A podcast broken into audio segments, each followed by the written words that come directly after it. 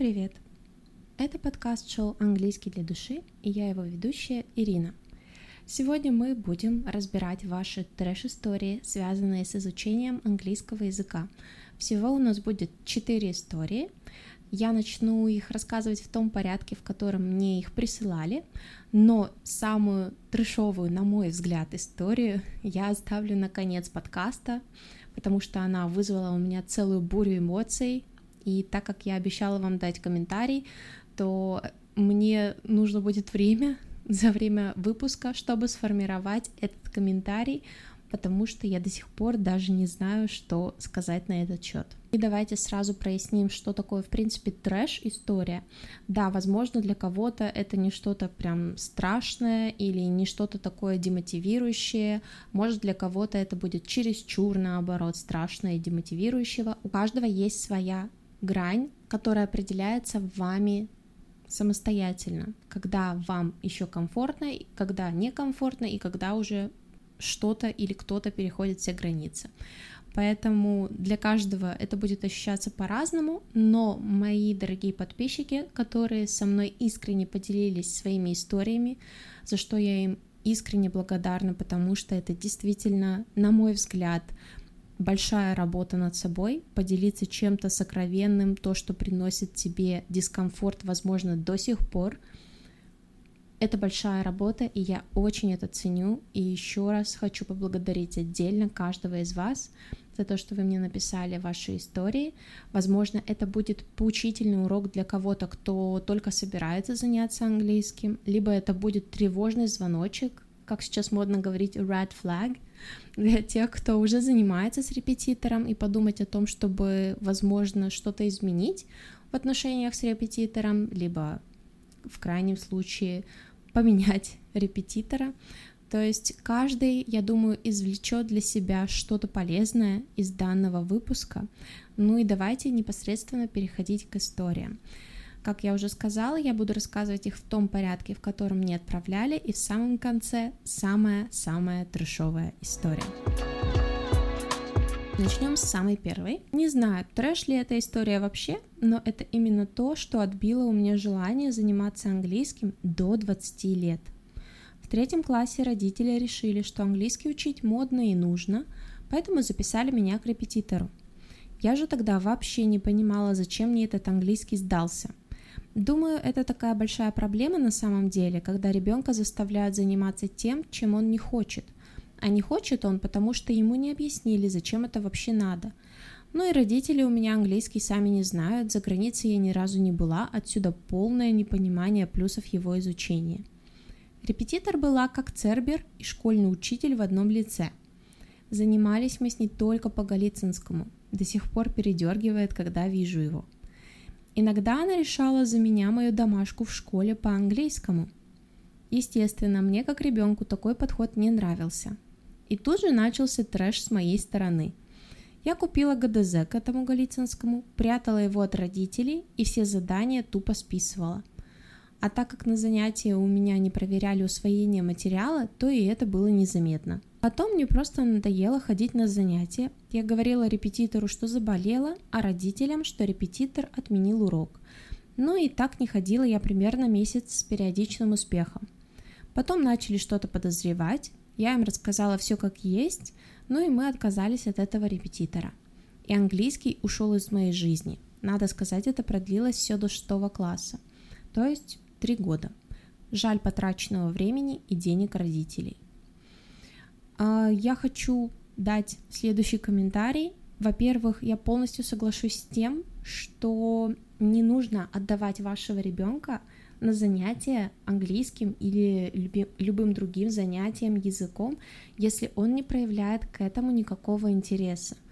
То есть наверняка вы могли заметить до того, как отдали своего ребенка на занятия куда-то, вы могли заметить какую-то предрасположенность к данному предмету или деятельности и так далее.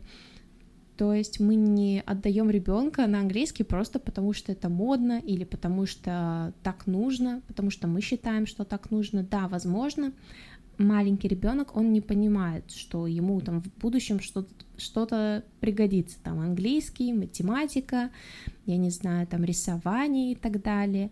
Но опять же, я полностью соглашусь, что должен быть хоть какой-то интерес. Если он у ребенка не проявляется изначально, но вы понимаете, что это очень нужно вам как родителю именно сейчас, пускай тогда репетитор хотя бы пробуждает искусственный интерес, подключает какие-то игры на занятиях, как-то пытается узнать интересы ребенка в мультфильмах, сказках, каких-то книгах, героях, персонажах, играх. То есть должно быть какое-то вовлечение со стороны репетитора в любом случае. Э, я со своей стороны скажу, что я никогда не иду по какому-то монотонному материалу, тем более, когда он полностью не опирается на интересы моих учеников.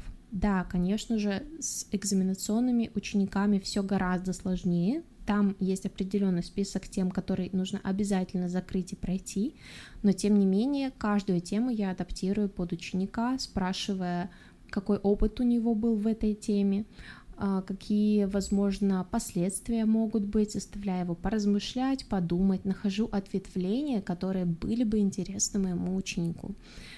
Соответственно, да, либо репетитор показывает эту значимость, либо вы показываете значимость предмета, и, соответственно, сам репетитор если вам так очень нужно, а ребенку совсем это не нужно, он хотя бы вовлекает его в процесс.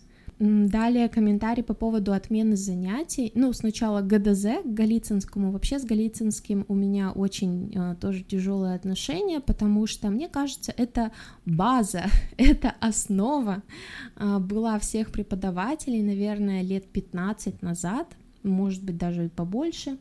Даже не знаю, когда были первые издания данного сборника. И до сих пор почему-то у многих преподавателей он держится в топе. Я ничего плохого не хочу сейчас сказать про Голицынского, но тем не менее, даже если вы берете оттуда упражнения, нужно как-то это разнообразить, можно включить эти упражнения куда-то в основную часть урока, чтобы отработать грамматическую тему, но никак не строить урок вокруг этого несчастного сборника Голицынского. Конечно же, голая отработка грамматики не понравится не то, что ни одному ребенку, да и ни одному подростку, взрослому, никому это не понравится, и мне бы не понравилось. И я сама бы как репетитор уставала от постоянной наработки вот этого Голицынского и несчастных упражнений по грамматике. Поэтому хорошо, если вам нравится Голицынский, пожалуйста, берите. Хотя есть уже более новые издания, в которых есть более современная лексика и более современные виды употребления каких-то грамматических конструкций. Так скажем, небольшие изменения, которые произошли в языке за последнее время, потому что вы знаете, что язык — это гибкая развивающаяся структура. Соответственно, если вам нравится, вы берете, но не за основу, скорее как дополнение к вашему уроку для отработки грамматики. Хочу также прокомментировать реакцию на такие занятия. Это нормальная защитная реакция ребенка. Купить ГДЗ и просто делать, чтобы от меня отстали, потому что я устала, мне это не нравится. Мне кажется, каждый ребенок сделал бы так. И, наверное, я бы, будучи ребенком, сделала бы так же, чтобы от меня отстали, потому что мне это не нужно, я не вижу ценности, я не вижу никакого интереса, мне это не нужно, поэтому моя задача это просто скорее отстреляться и сделать так, чтобы ко мне просто не приставали с этим английским. Потом, когда это все уже доходит до пика, и вы отменяете занятия, или ваш ребенок как-то увертывается, изворачивается и отменяет занятия, да, это самый большой показатель того, что вы тратите деньги зря, как родитель, а ваш ребенок просто пытается максимально избежать того, что ему не, не нравится. Соответственно, поверьте мне, не приносит никакой пользы.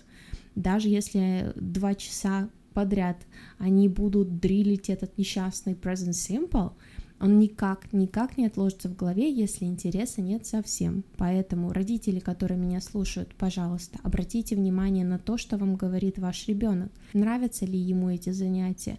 Если нет, то почему? Что случилось?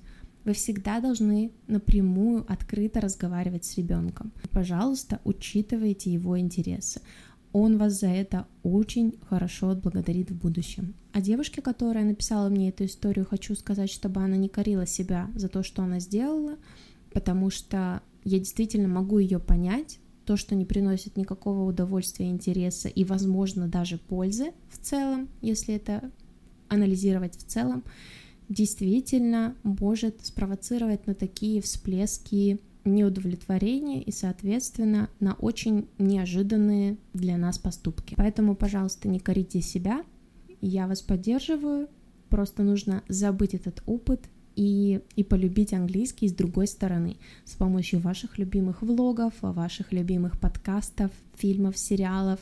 Сейчас очень много возможностей это сделать, к счастью, поэтому просто окружите себя английским, который вы любите, с которым вам будет интересно взаимодействовать ежедневно. Итак, мы с вами движемся ко второй истории. Ирина, привет! У меня трэш-история буквально из сегодняшнего дня. Не знаю, подойдет ли она. Я ходила на собеседование в билингвальный детский сад на должность педагога доп. образования.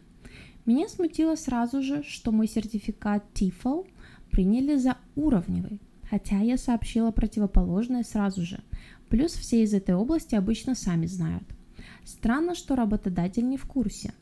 Затем мне пришлось объяснить, что в России сейчас нельзя сдавать Кембридж – имеется в виду кембриджские экзамены.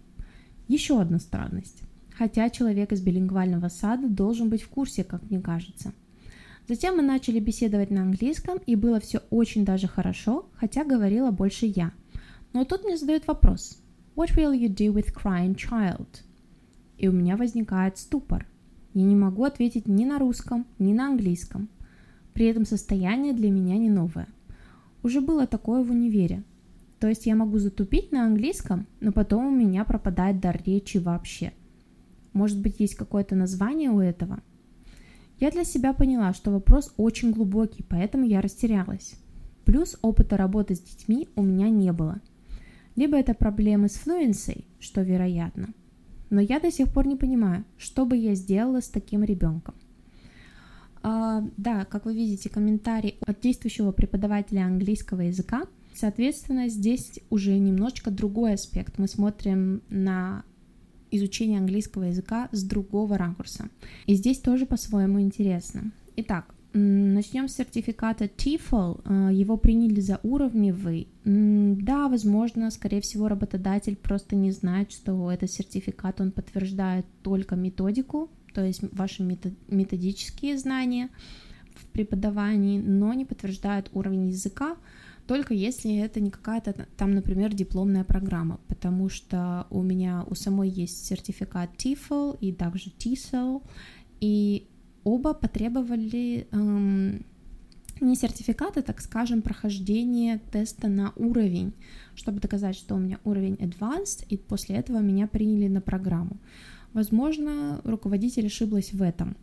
Что касается кембриджских экзаменов, да, немногие люди сейчас знают, что до сих пор нельзя сдавать международные экзамены в России, что нужно выезжать за пределы, чтобы сдать, но тем не менее вы можете получить свой сертификат, это вам никак не мешает сдать международный экзамен.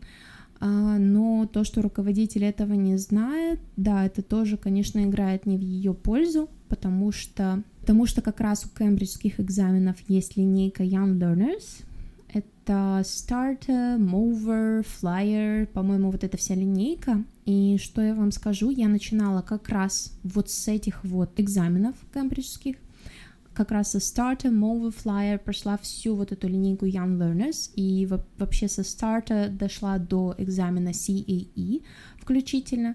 И знаете что? А, мой репетитор по CAE, и в принципе мои репетиторы до этого, которые готовили меня к другим кембриджским экзаменам, сказали, что у меня очень хороший бэкграунд в работе с кембриджскими экзаменами. Что это значит? То, что с раннего возраста я начала проходить вот эту линейку кембриджских экзаменов, и за счет этого у меня выстроилась четкая система в голове, какой конкретно формат есть у кембриджского экзамена или какие требования, скажем так. То есть мой мозг уже заточился под этот формат. С одной стороны, это хорошо, если вы хотите дойти до самого последнего, так скажем, экзамена, CEE или CPE, но эм, с другой стороны, это может быть не очень хорошо, потому что у вас конкретно заточен язык под этот формат. Он, так скажем, менее разговорный, более такой официальный, ну, моментами нейтральный, где-то официальный. Если мы говорим про writing tasks в CE, FCE, есть, конечно же, свои плюсы и минусы. И поэтому, э, возвращаясь к теме вот этой линейки Young Learners и самых первых экзаменов, да, они как раз идут с детского сада, или с самой начальной школы, первый, второй класс, потому что это очень легкие тесты, и, в принципе, для билингвального сада было бы преимуществом сдавать такие экзамены, готовить к ним. Это было бы их конкурентным преимуществом, если бы они все-таки ввели такую линейку и подготовку к ней, соответственно. И далее у нас идет такой сложный момент. What will you do with a crying child?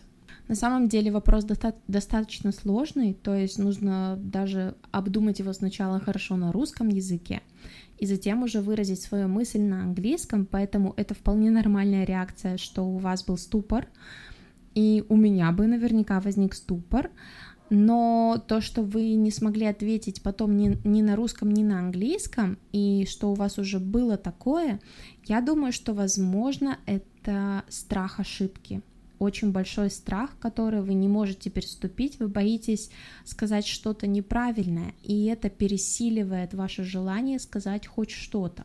Потому что, например, я бы сказала какую-нибудь глупость, сморозила бы и сказала бы там, ну, нужно, например, я не знаю, этому ребенку дать игрушечку, и пускай он как-то сам успокоится с этой игрушечкой. Но мы, кстати, сейчас вернемся к этому вопросу, как успокоить плачущего ребенка в детском саду. Но, тем не менее, на мой взгляд, это большой страх ошибки, который перевешивает ваше желание ответить хоть как-то на данный вопрос. И вам нужно, скорее всего, проработать эту тему, понять, что ошибки — это ваши друзья, ошибки — это даже самые большие ваши друзья, я бы сказала. Я начала ценить то, что я могу ошибаться в чем-то и ошибаюсь в чем-то вот буквально года два назад, потому что это дало мне колоссальный опыт в абсолютно любой сфере моей жизни. Касается это чего-то личного или профессионального. Я чувствую, как я выросла как личность и как профессионал только благодаря тому, что я допускала ошибки и спрашивала, а как нужно — а как сделать лучше, а как изменить. Вам я бы советовала проработать данный страх ошибки, и тогда я уверена, что с большой вероятностью да, речи будет к вам постепенно возвращаться в такие моменты, и вы сможете спокойно говорить или на русском, или на английском, но вот этот блок с того, что вы не можете больше говорить, он просто уйдет. Что касается самого вопроса, естественно, нельзя игнорировать эмоции и плач ребенка. Вообще, самая главная задача — это сделать так, чтобы ребенок самостоятельно справился с, со своим эмоциональным состоянием. Если вы будете его утешать, значит, вы проделаете работу за него. Если будете отвлекать, значит, будете мешать проделать эту работу. Нужно пережить эти эмоции, справиться с ними. Далее необходимо показать ребенку, что вы его понимаете. Можно сказать, я вижу, что тебе грустно, но можно что грустить и одновременно играть, например. Как ты думаешь, э, во что бы ты хотел поиграть, пока ты грустишь? И очень часто ребенок отвлекается, и если он не хочет играть, можно предложить, может быть, ты хочешь посидеть здесь, пока грустишь, или, может быть, ты хочешь там походить по кругу и так далее. То есть, если в моменте, если мы говорим, что это происходит в моменте, я бы посоветовала сначала выразить полное понимание и озвучить слух эмоции ребенка, потому что чаще он не понимает, почему он плачет, почему грустит. У них еще очень нестабильный эмоциональный фон, поэтому я бы просто э, сказала, что я вижу, что тебе грустно, что ты плачешь, ты можешь поплакать, но одновременно поделать то-то и то-то. И обычно это помогает. Обычно ребенок, он, да, он продолжает плакать, но уже меньше, потому что отвлекается, затем все меньше и меньше, и уже он спокойно пережил эти эмоции. Поэтому для вас совет проработать свои, свой блог над ошибками, позволить себе допускать их в любом формате, в любом виде, и признать то, что ошибки — это мой большой шанс вырасти как профессионал и не только, а для ребенка то, что я сказала ранее. Третья история. Уже от студента университета, который учил английский язык, не с репетитором, а я так понимаю, что именно э, в университете с преподавателем. Мы учились на третьем курсе универа, когда к нам приставили аспирантку вести английский. Ее уровень был настолько низким, что я буквально в каждом ее предложении замечала ошибку. В итоге у нас зачет по этому предмету в декабре. К ней подходит самая умная девочка в группе, сдает и получает 4, хотя все остальные предметы по этой дисциплине она всегда сдавала на 5. На вопрос «почему 4?» преподаватель ей отвечает, что она использовала недостаточно лексики из новых модулей, и на вопрос какой именно лексики, она не смогла дать однозначный ответ. Просто поставила 4 и сказала, что пересдачи не будет. Это очень очень близкий мне случай, я бы сказала, очень-очень relatable, потому что именно такая ситуация была в моем университете, ну, практически такая же. Нам тоже поставили аспирантку вести английский язык, и мы постоянно замечали ошибки в ее речи, а от нашей речи она требовала тот уровень, который у нее у самой не был, употребляя более сложные обороты, там инверсию, эмфатические конструкции какие-то, более сложные выражения, более сложную лексику и так далее, хотя сама она, естественно, все это в речи не использовала. У нас не было примера, чтобы понять, как нам нужно все это правильно грамматически построить, потому что у тебя есть хорошая база, но как из нее сложить полноценный пазл, ты не знаешь. А, поэтому я очень понимаю ваши эмоции. Это действительно очень обидно, и, к сожалению, это частый случай, если мы говорим не про какие-то опорные университеты страны, а какие-то, знаете, более, я бы не сказала в провинциях, но в более маленьких городах это часто распространенная практика, что ставят преподавателей, которые не имеют должного уровня или опыта. Я не знаю, с чем это связано, возможно, с нехваткой преподавателей в университете именно. Никто не хочет, может быть, идти в университет преподавать и так далее. Я уверена, что в больших опорных вузах э, в столице и в каких-то больших городах такой, такого не происходит, но, например, вот в моем городе Тюмени такая ситуация тоже была, и это было очень неприятно, это действительно оставляет очень сильный осадок, потому что ты стараешься, ты делаешь, а потом человек, который можно сказать, никак не подает своим примерам тебе, как нужно делать, еще более того, допускает ошибки в речи чаще, чем ты, ставит тебе 4, это полностью демотивирует. Я советую в таком случае просто снова этот опыт проработать, записать, например, себе в тетрадь, почему я злюсь на этого преподавателя и за что конкретно я злюсь, со всей злостью прописать, так скажем, со злыми эпитетами прописать всю эту ситуацию, потому что вот я вижу, что вы мне достаточно сдержанно написали, я уверена, что там больше было эмоций, особенно у этой девочки, которой поставили 4 вместо пятерки. Я уверена, что у нее было больше эпитетов.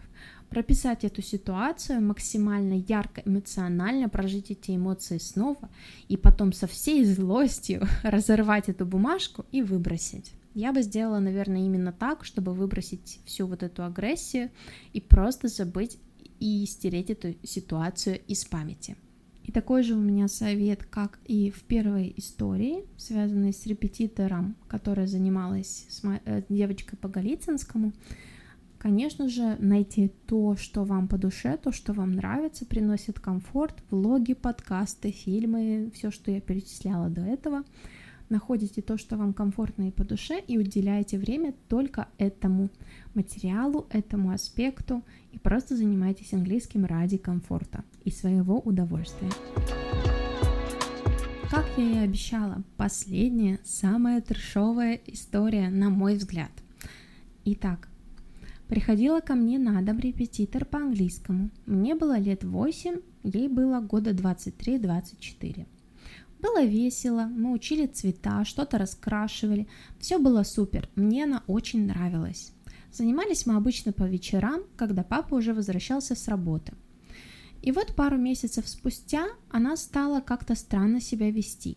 Часто выходила на уроки в другую комнату, долго не возвращалась, просто давала мне писать задания и уходила.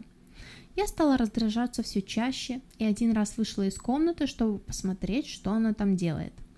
Я прихожу на кухню, а она там с моим отцом пьет чай и хихикает во время нашего занятия.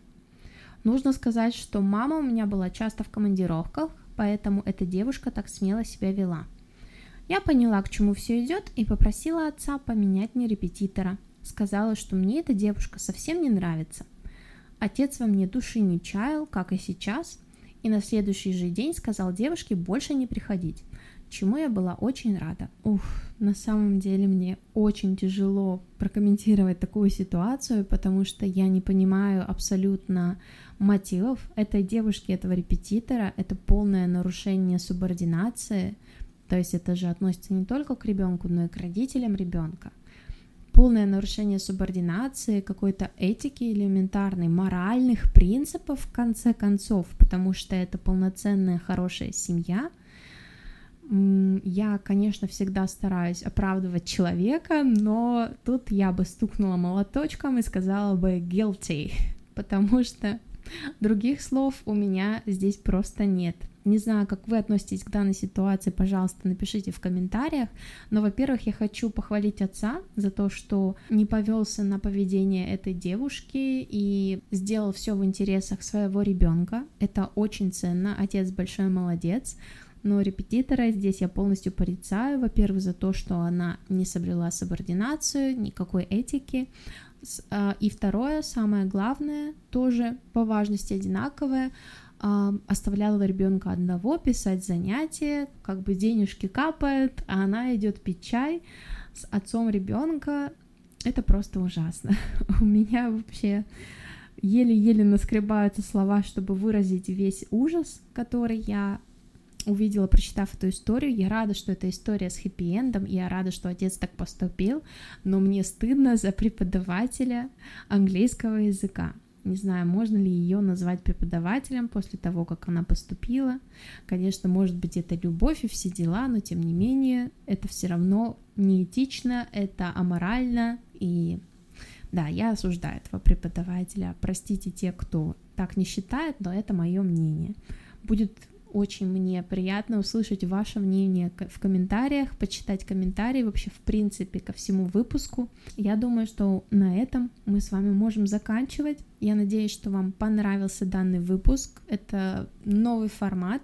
Во-первых, мне очень понравилось взаимодействовать с вами, прочитать ваши истории, и я снова хочу поблагодарить вас за искренность, за ваше доверие ко мне. Мне очень было это приятно.